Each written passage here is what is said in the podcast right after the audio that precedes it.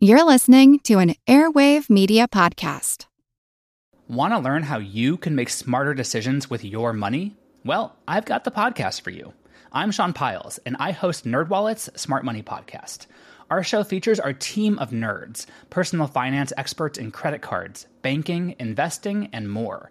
And they'll help you make the most of your money while cutting through the clutter and misinformation in today's world of personal finance. You'll get clarity on strategies to help you build your wealth, invest wisely, shop for financial products, and plan for major life events. Listen to NerdWallet's Smart Money Podcast wherever you get your podcasts. As a longtime foreign correspondent, I've worked in lots of places, but nowhere as important to the world as China. I'm Jane Perlez, former Beijing bureau chief for the New York Times. Join me on my new podcast, Face Off US versus China where I'll take you behind the scenes in the tumultuous US China relationship. Find Face Off wherever you get your podcasts. Hey, everybody, welcome to this rewind episode. This is one of my favorites with Paul Merriman and Richard Buck. We are talking about how to supercharge your retirement, something we are all interested in, especially right now as we're in the midst of the stock market bumping up and down uncontrollably. How do we protect ourselves in the future? Take a listen. I hope you enjoy.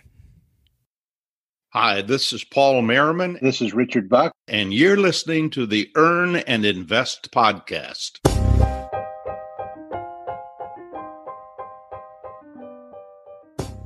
My grandmother was sick, really sick.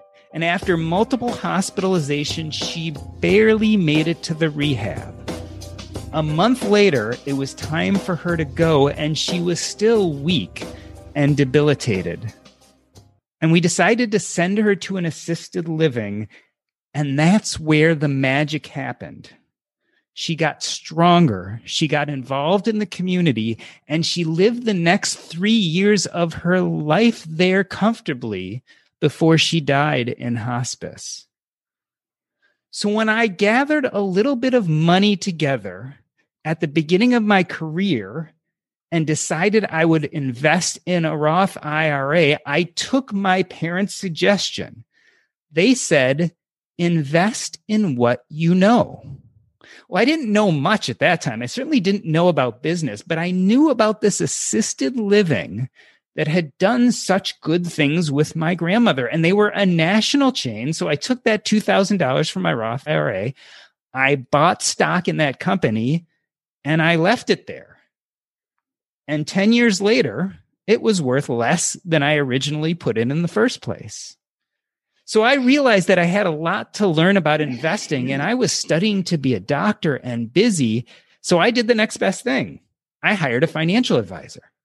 And that financial advisor took my money and put it in a series of stocks and bonds and mutual funds and convinced me to buy some insurance. And it did better than the original assisted living investment. But 10 years later, when I started to learn about personal finances, I realized that it performed a few percentage points less than the S&P 500 had over those 10 years.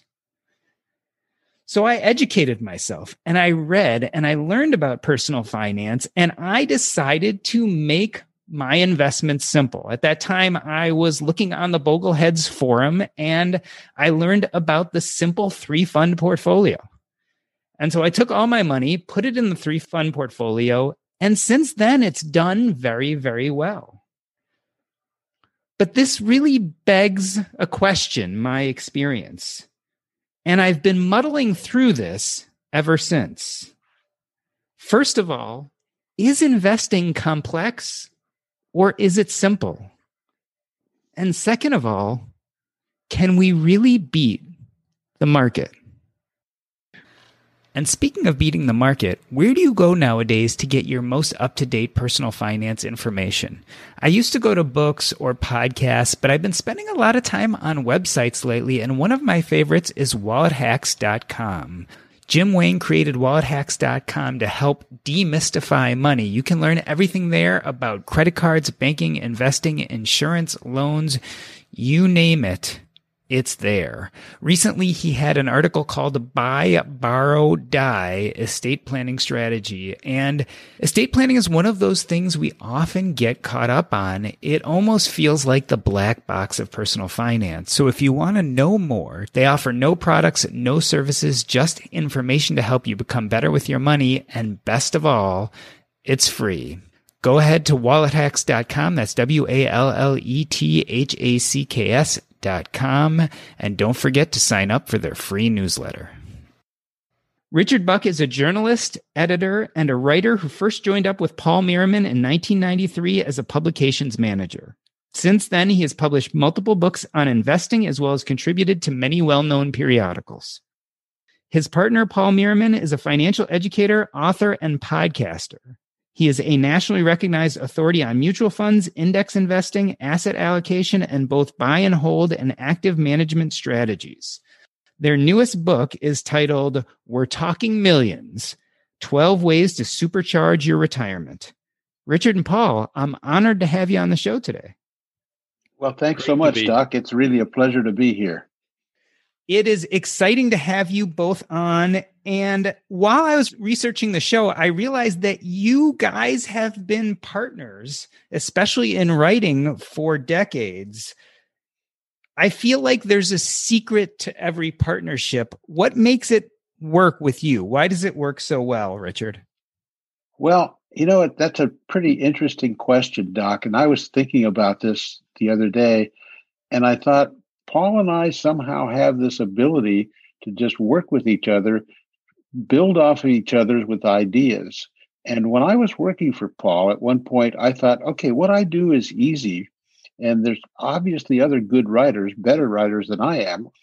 So let's hire somebody else to do some of this stuff. And we hired or we tried out several major people, you know, with really good experience and credentials. And they do what I was doing. So there's some there's some sort of magic here. I don't know quite how it is, but I think we just work really well together for some reason. Paul, how did you and Richard meet? Well, I don't exactly remember the moment in time, but he wrote, uh, was the finance, personal finance manager, editor for the Seattle Times. And somehow, because I was in the business of looking for ways to get some some exposure working with writers there uh, would possibly get me an article ab- uh, about the work that we were doing. I think that may have had a part of it. I don't know. Rich do you remember it differently? I remember exactly how it happened. A friend of mine this was in 1989 i think and a friend of mine i told him i was going back to new york city on an assignment to do something about the two year anniversary of the great crash of 87 and this guy said to me, and he was he was I don't remember his name now, but i I'm sure you know him. He said my advisor had me out of the market before that, and I didn't lose a penny. And I thought, really, who's your advisor? He said Paul Merriman, and the name sounded vaguely familiar. I decided as a reporter I better find out who this guy is. So I called you up and asked if I could come and interview you, and and I sat down with you and Jeff, and we did a small story about what you were doing, and you were starting some mutual funds with timing, and I thought that was pretty darned interesting.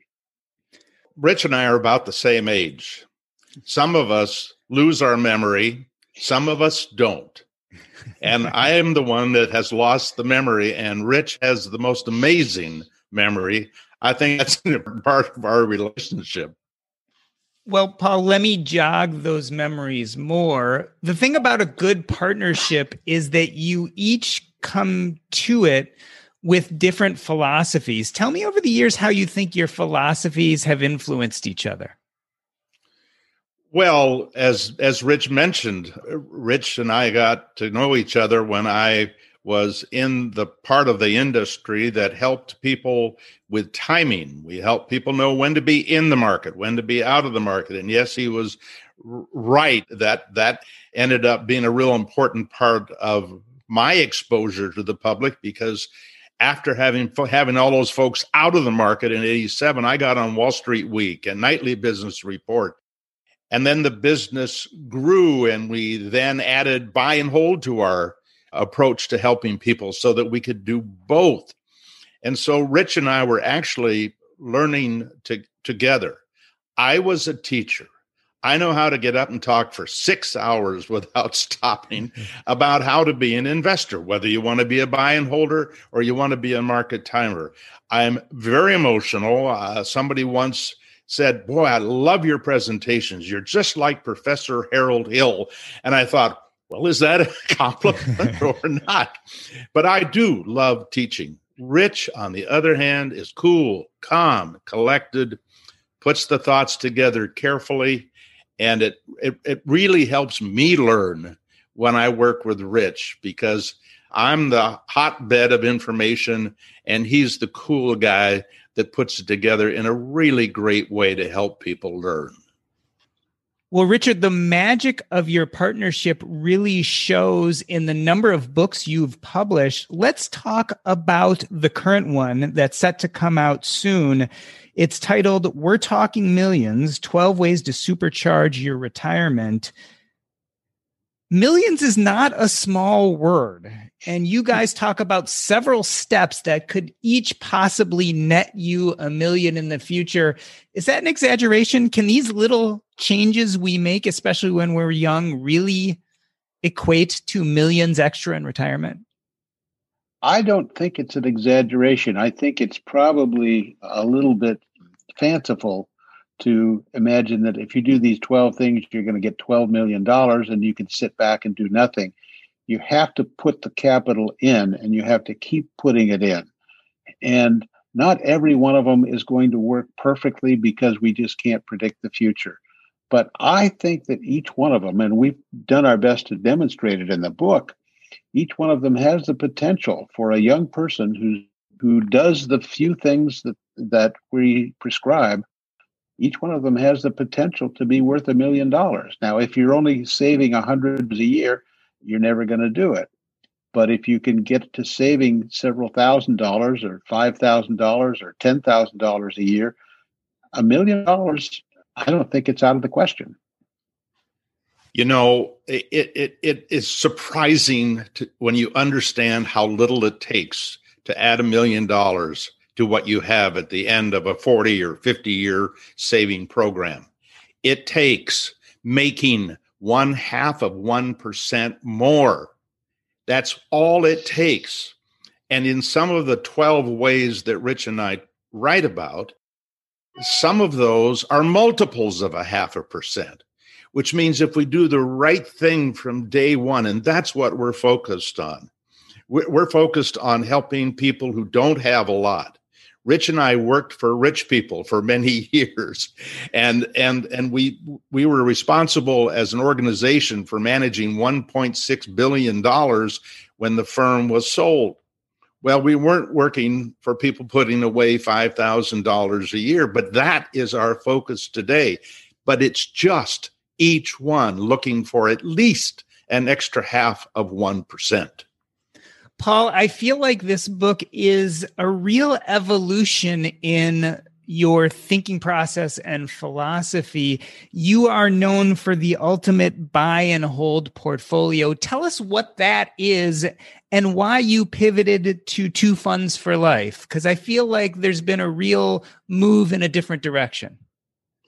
Well, there, there are a, a couple of forces that made us move to a less complex way of managing money. When we were professional money managers, we used a strategy recommended really by academics. I just tried to make it easy for people to understand where we combined 10 different asset classes.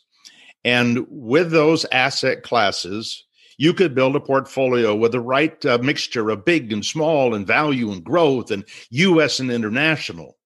And it was fine because we were doing all the work for the client. But when in 2012 I retired and started my financial education foundation, my job was now to educate young people to do the same thing, to manage 10 different funds and to rebalance and all of that.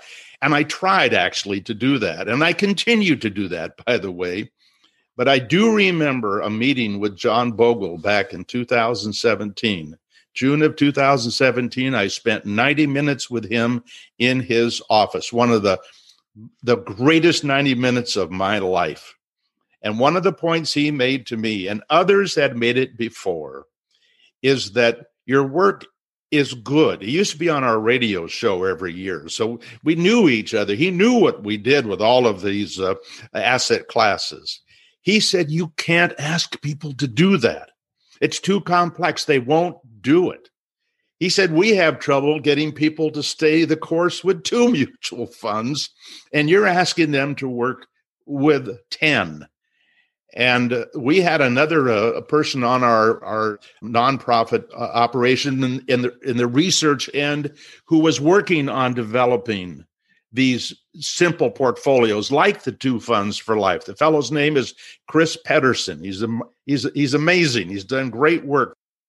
At the end of the day, Bogle was right. Our work now is way more impactful to the first time investor than what it is I came away from my professional life helping people do.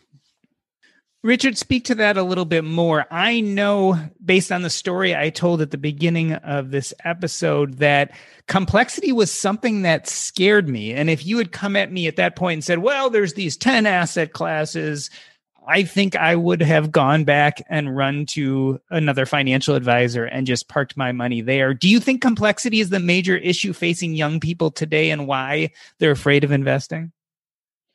It may be. I I'm a little bit removed from uh, a young person that I once was, but people have so many things that they're trying to do that they have to do.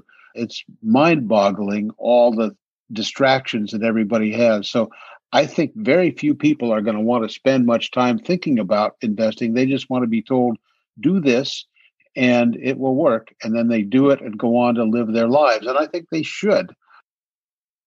We had written a bunch of books. Paul came to me two years ago and said, I want to do another book. And my initial reaction was, well, I don't really want to do that. I'm, I'm enjoying being retired. And, you know, we've written the same things over and over and over again. I don't want to just do that. And he, Paul persisted. He told me what he had in mind. And I thought, now, if that works, I want to be in part of that. I had preached the 10 asset classes to a bunch of people, and everybody thought, yeah, that sounds pretty good. Nobody would do it. I wouldn't do it. I tried doing it on my own recently, and it's kind of complex, especially when you have to rebalance. So, this program, even though it might not be technically quite as effective, this gets you most of the advantage of that with only two mutual funds.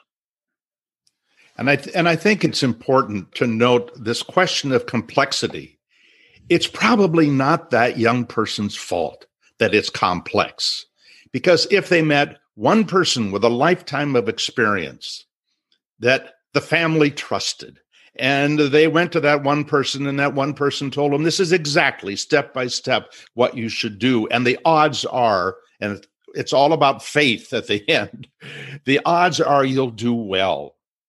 You may not be the best, but you'll you'll you'll live the way you want to in retirement.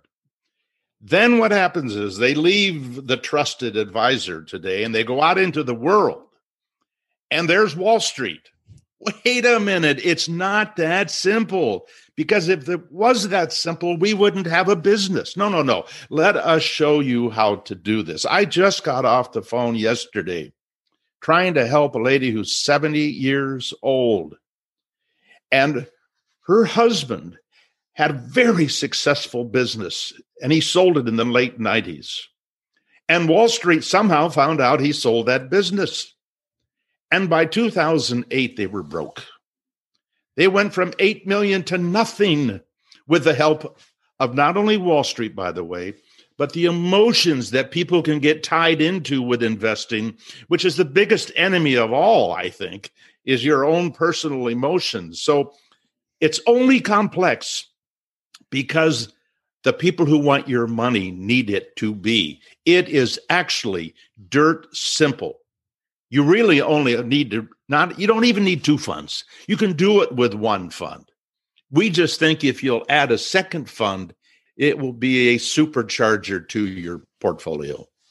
Paul, we're going to come back to the simplicity of the funds, and I want to talk about why you constructed the two fund portfolio the way you did. But first, Richard, I want you to follow up on what Paul just said. You know, Wall Street may not want you to follow these simple portfolios. You guys are in the financial advice community. Do you get pushback from other Wall Street personalities saying, "How could you be pushing this?"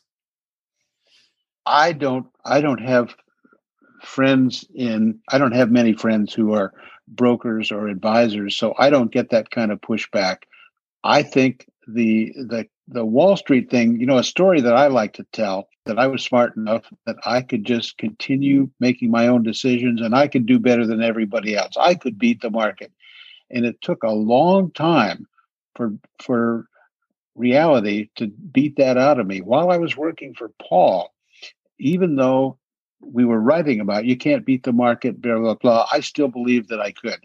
And I had uh, a subscription to the Value Line Investment Survey, and I was convinced because that I was making some money buying little stocks.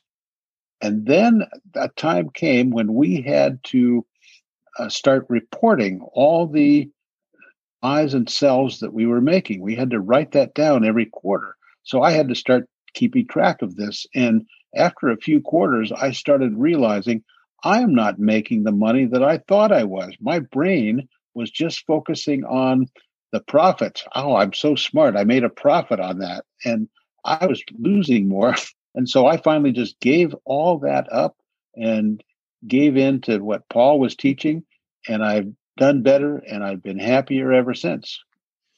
Paul, Richard talks about this idea of whether you can beat the market or not. And part of the reason that simpler portfolios have become en vogue is this idea that you can't beat the market. So let's just mimic it.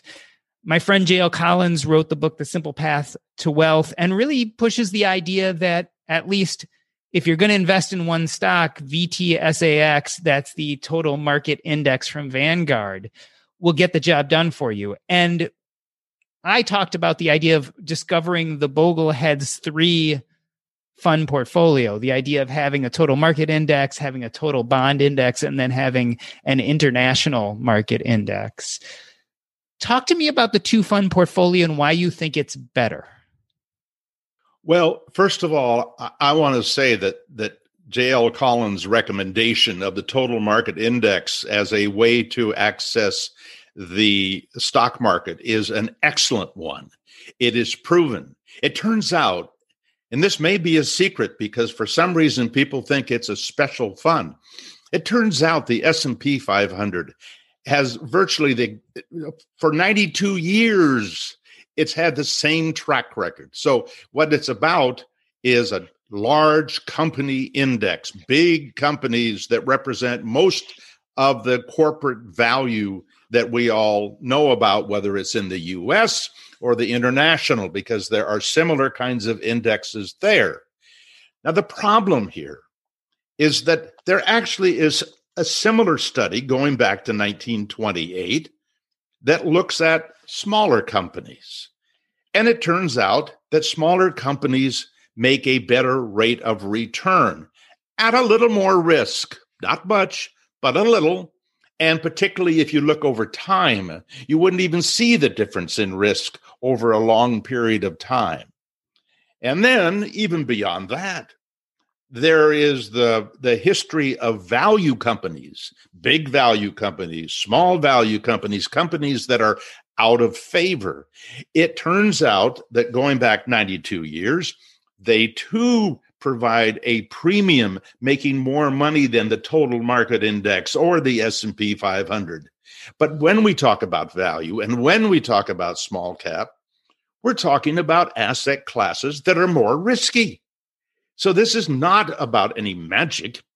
It simply is about a, a, an exposure to risk that is higher, especially on the short term even if they look very similar in the long term. But it's the short term that people are are kind of weak kneed about and and and cash in because they're so afraid.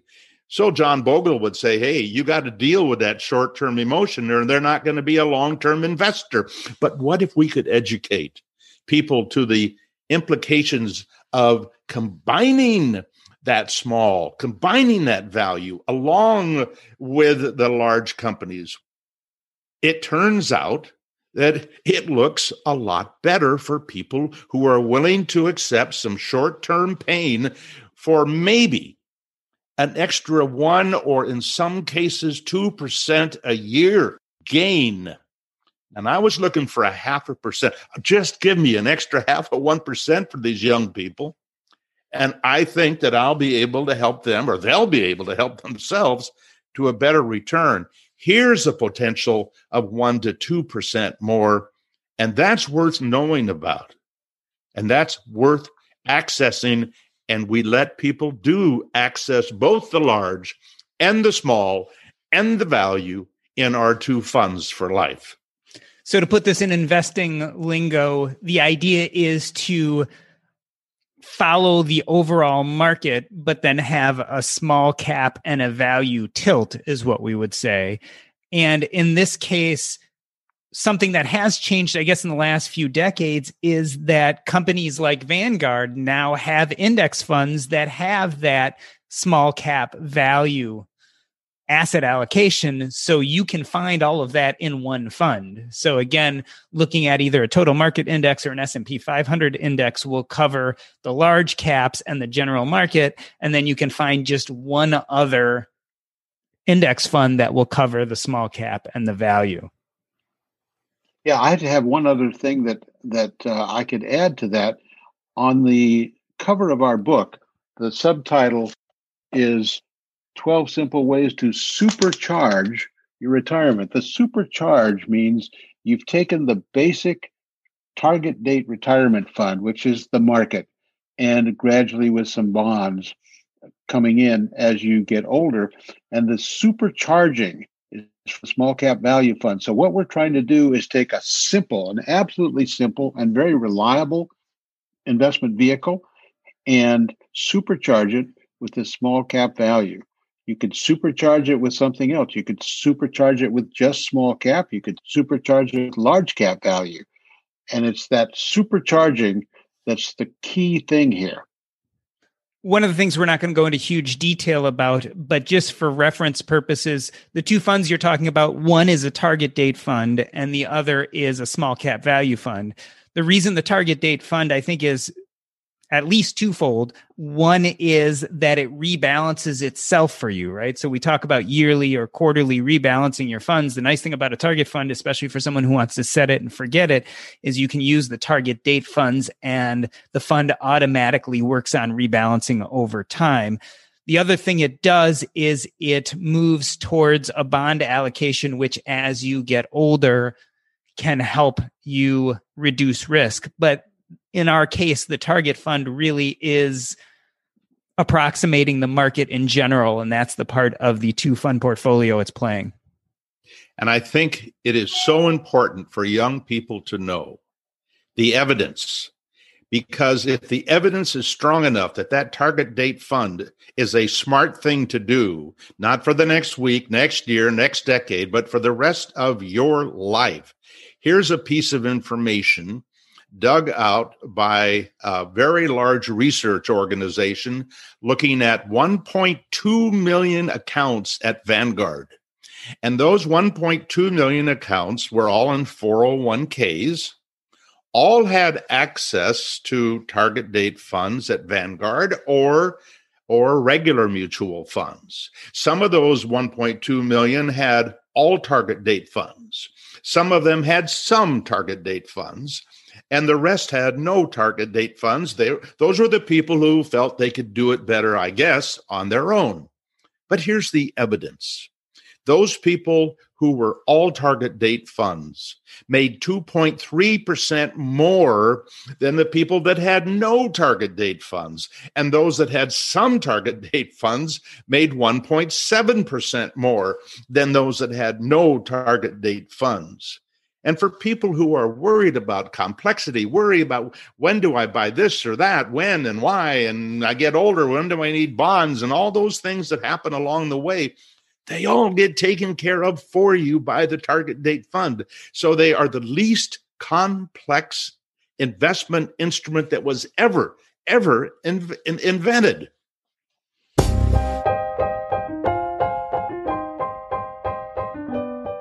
All around the world, tech companies are innovating and driving returns for investors. OurCrowd analyzes companies across the global private market, selecting those with the greatest growth potential, then brings them to you.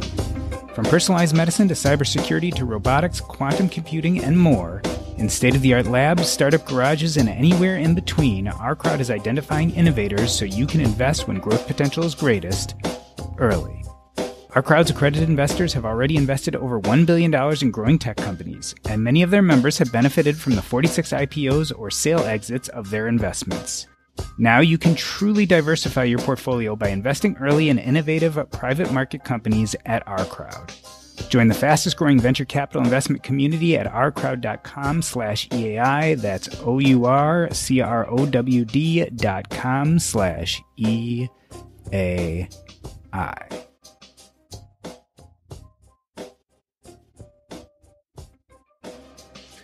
So, Richard, this is a controversial idea I really had it hammered in my head that you cannot beat the market. And in fact, one of my keys to figuring out how to invest was letting go of that, as you talked about letting go of it as you were working with Paul. But the truth of the matter is, maybe by having a small cap and value tilt, we can actually beat the market. Is that what you're saying?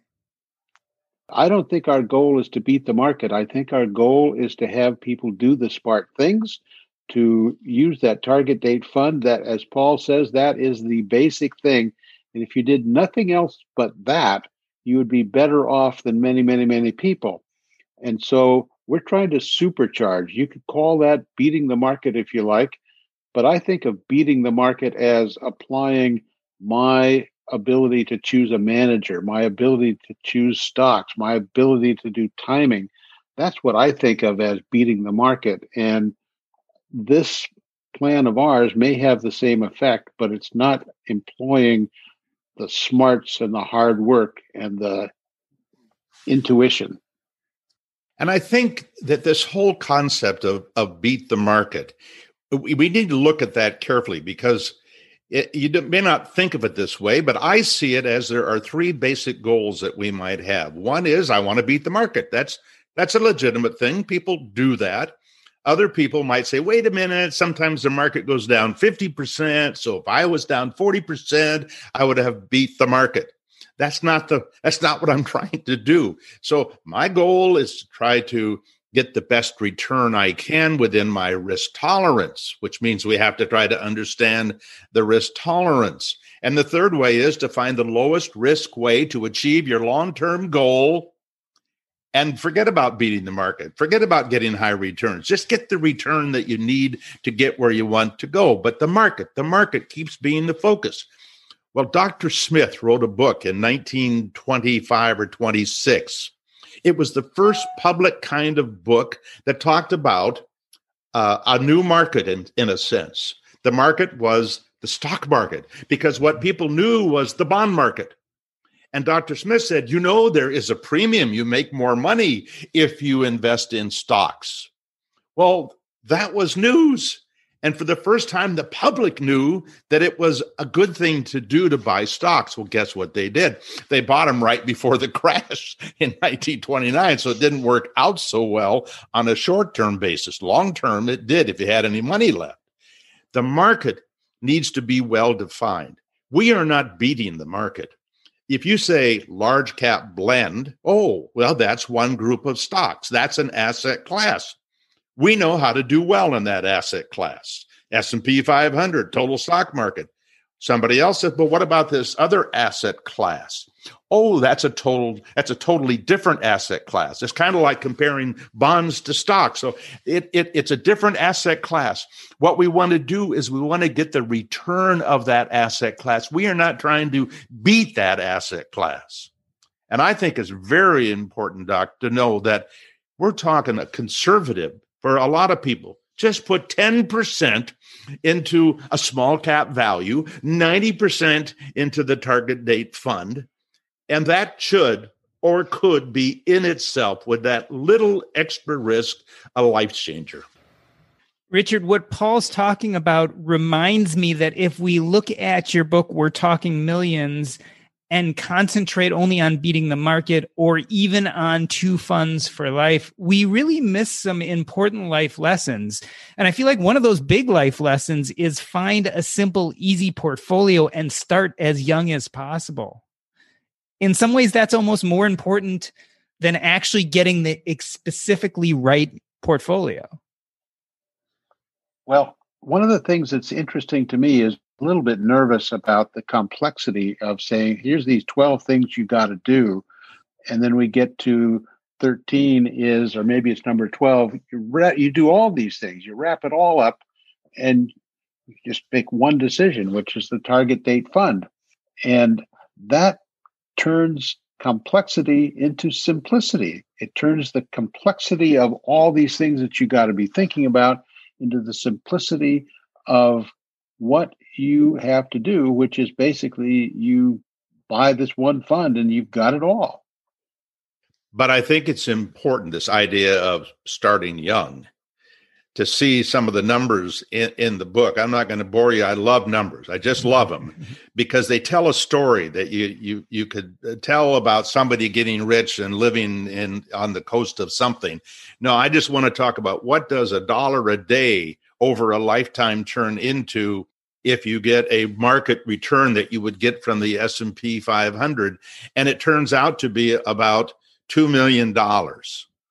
And, and and and as you as you continue uh, to look at what you would get if you started at 21 at at at 40 at 50 you end up with very little and the magic the magic the thing that the people who read this book we hope will understand about themselves they hold the key that Rich and I long for, and that is time. They have the ability to let compounding do its work. And again, I go back to that extra half of 1%.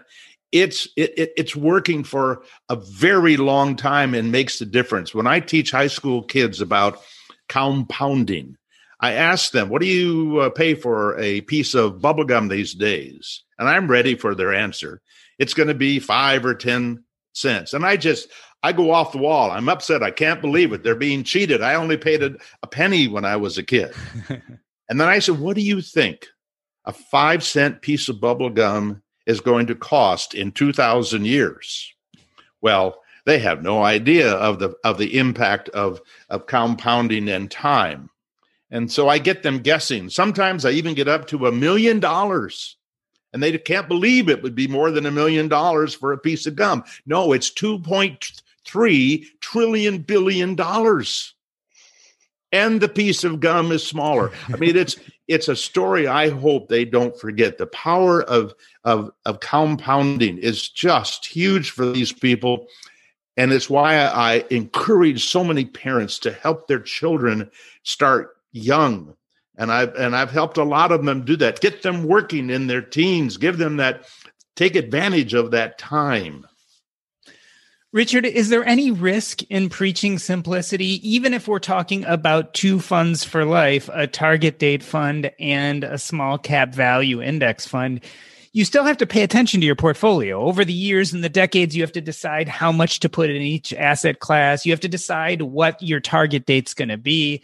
At some point, you might have to decide whether to reset it depending where you are in life. And then at some point, as you do get close to retirement, you have to start thinking about what your goals for that money are. Is it just going to support you for the rest of your life? Are you going to leave something for your children? Are you going to use it for philanthropy?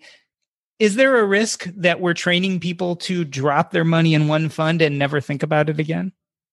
Well, I don't think that's a huge risk, Doc. If they put their money uh, into the right thing to start with and put their investing on automatic, this might take you, oh, an hour or two to set up initially, and then an hour at most every year to take a look at it, monitor it, maybe rebalance a little bit.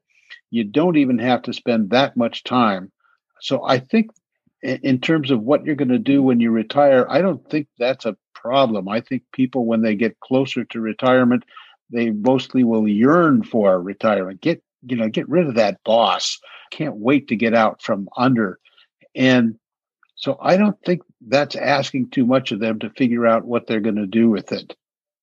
I think another risk of simplicity, and maybe the biggest risk of simplicity, is that if you do it wrong, you are going to be in one asset class and every asset class goes through a period. And I was thinking about this when you were opening the show and telling the story about how, you know, things went at one time in your life and another time in your life.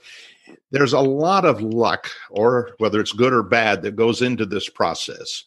Let's assume that J.L. Collins was talking to somebody, for example, at the end of 1999 and telling them, here is this fund that has uh, at least in hypothetically a 10% compound rate built into it over the last 90 years or whatever it was. And then they invested. And for the first 10 years from 2000 to 2009, the compound rate of return was about a negative 1 a year for both the S&P 500. Well, obviously, he doesn't know what he's talking about. And the, here is the problem with simplicity. This is why I love the 10 funds. You've got 10% each of 10 different things, and they go up and down at different times, and it's supposed to overall give you a decent return. But you've always got a winner, but then you always got a loser. With one fund, one asset class, you're going to go through long periods, even with stocks versus bonds. There are lots of long term periods. The T bills beat the stock market, the, the S&P 500. So too simple, risky because of people's expectations that they want what they want when they want it and the time is now. That is not the way it works. That is not the way you get the premium for risk over a lifetime.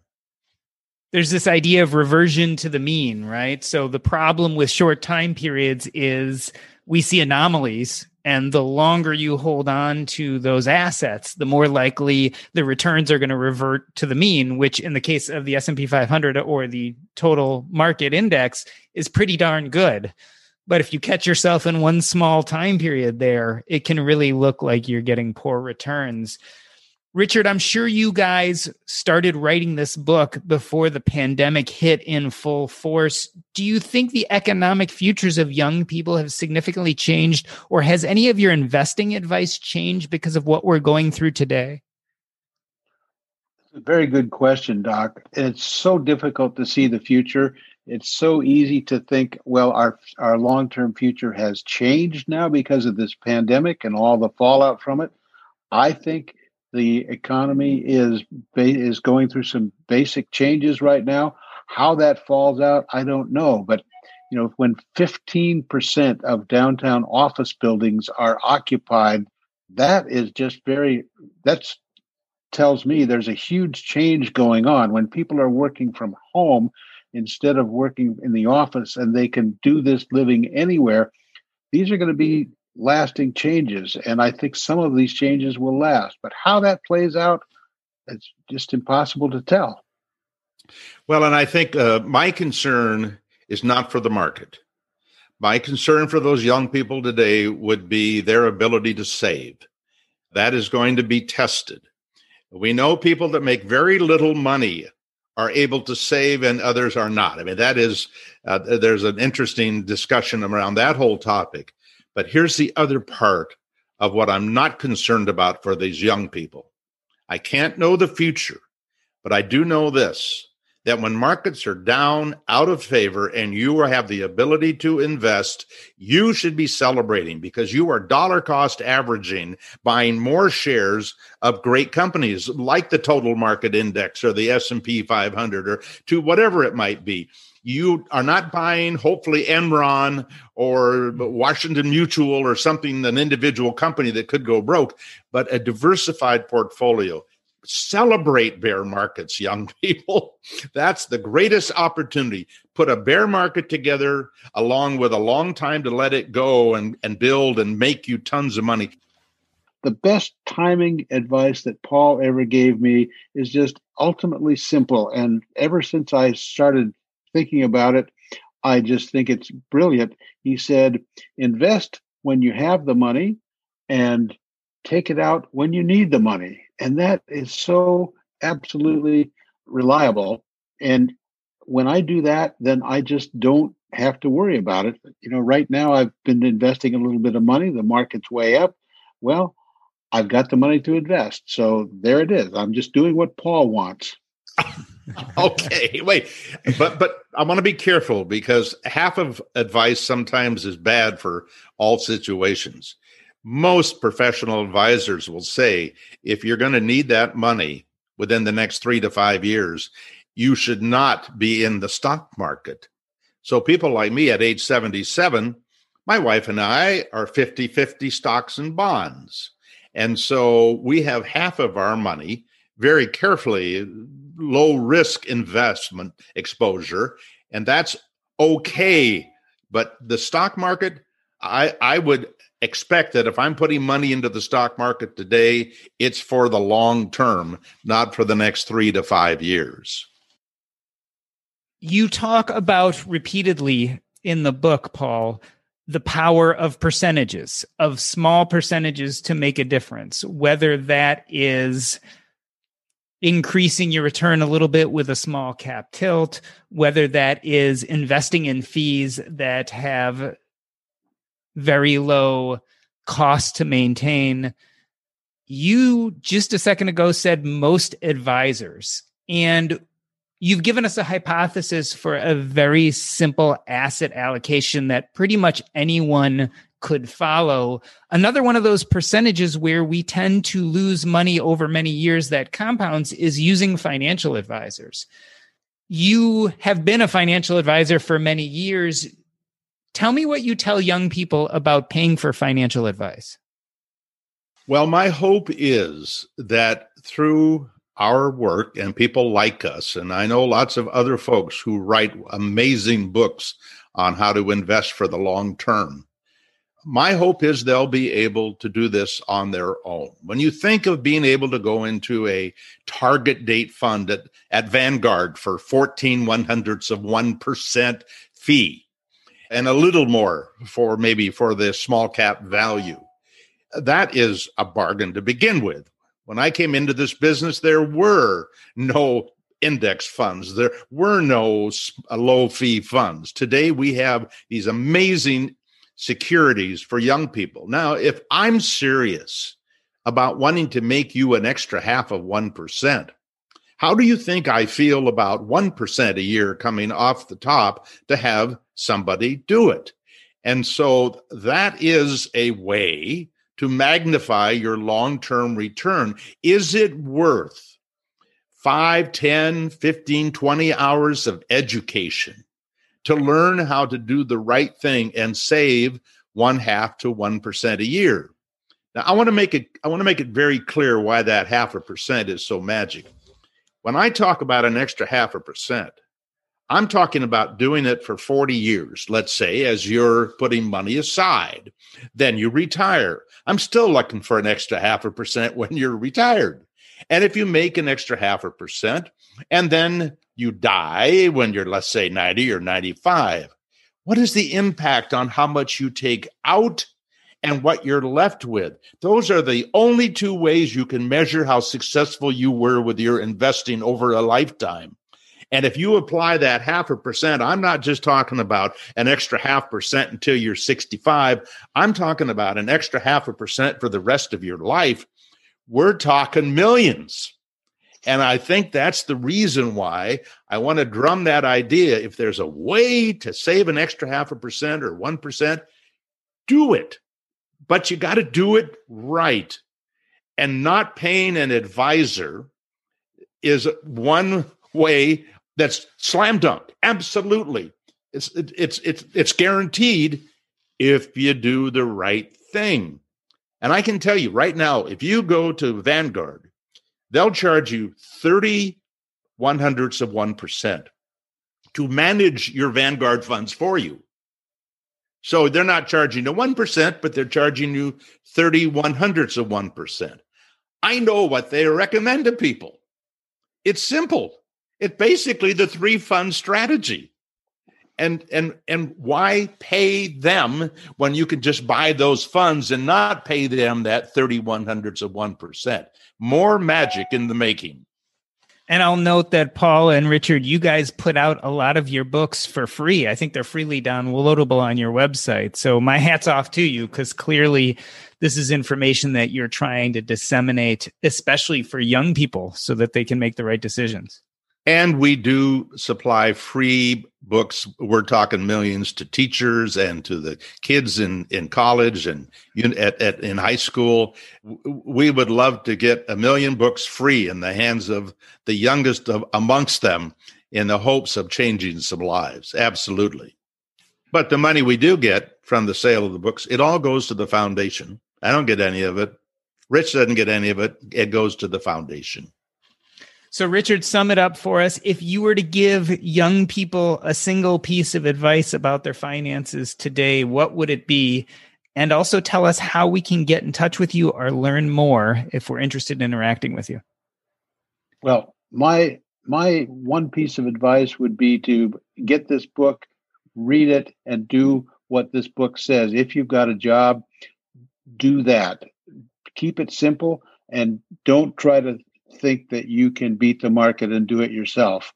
That would be my one piece of advice. If people want to get in touch with us, they can always go to uh, Paul's website. And I don't know if my contact information is available there, but they could always email me at rich.buck at yahoo.com. And I'm always willing to talk to people. Paul's probably a little bit better than I am at that. He's got a lot more experience. I say probably a little bit better. He's worlds ahead ahead of me at that. But I'm always willing to talk to people too.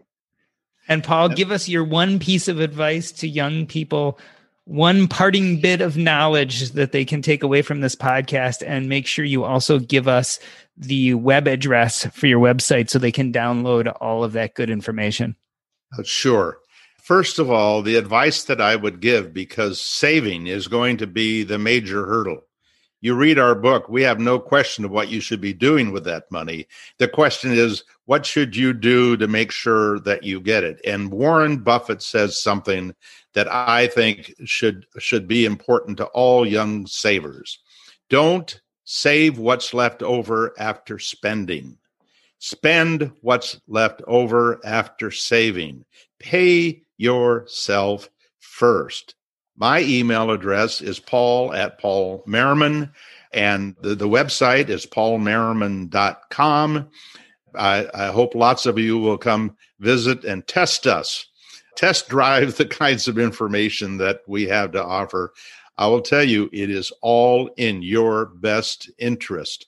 Our pay, our income is a psychic income that comes from believing truly believing that you're going to do what we're recommending and be better for it. I love that.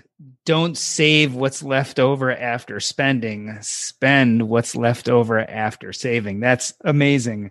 The book is called We're Talking Millions 12 Ways to Supercharge Your Retirement. On behalf of myself, Doc G, I'd like to thank Paul Merriman and Richard Buck. Thanks, Doc. It's a pleasure to be on your show. That's a wrap.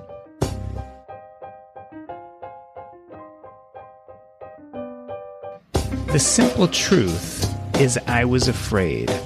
I was afraid to tackle investing on my own. I figured out budgeting. I understood how much money I made a year. I knew how to save. But the thing that scared me most about managing my finances was investing. And so I started to read about it. I started to look at blogs and I came across the White Coat Investor. You guys know that I had read the White Coat Investor book and that had pushed me in the direction of financial independence. But while I was perusing the White Coat Investor blog, I found a post back from 2014 called 150 Portfolios Better Than Yours. And what was so amazing about this blog post is it literally listed 150 different portfolios and how they were all better than stock picking. And what it really taught me is that there are simple ways to go about investing. Look, Rich and Paul talk about two funds for life. That would be a small cap value fund as well as a target date fund. There are other great portfolios out there. I subscribe to the three fund portfolio. That is a whole market index, an international market index, and then a bond fund. You could do just a single stock portfolio like JL Collins suggests, VTSAX, that is the US market total market index. And you could just invest in that stock alone, that index fund. And that'll give you tons of diversification and will also mimic the returns of the stock market as a whole there are so many different portfolios out there if you're willing to get out and learn. And as Paul talked about in the show, the actual portfolio is not nearly as important as A, learning how to save so that you can actually put that money to work for you with compounding, and B, starting early.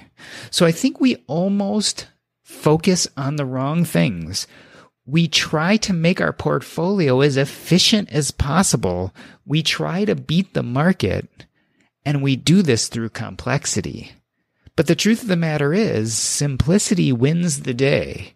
When it comes to investing, if you have a simple portfolio, if you have a simple asset allocation that's well diversified, it's going to serve you fine. What's more important is that you start saving right away and then you do it when you're young enough to let compounding work for you.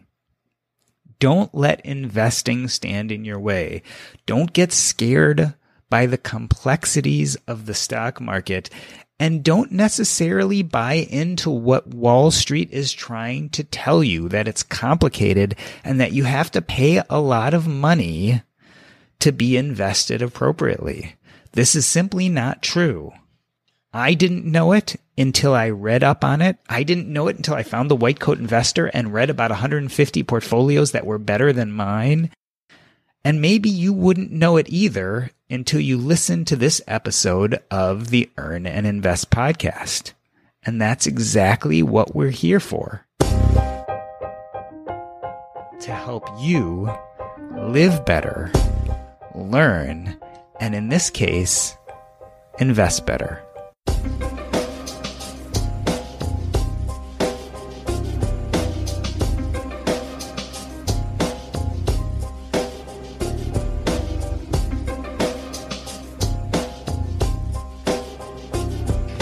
Awesome and I made it through without having to. yeah, I was about to say you didn't. You didn't. Yes. We we didn't. Our conversation didn't elicit spontaneous diarrhea. I'm glad to hear that.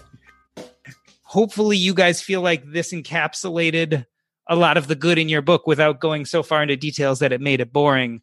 The idea for me is to pull out the ideas to get people interested so they'll go and get your book.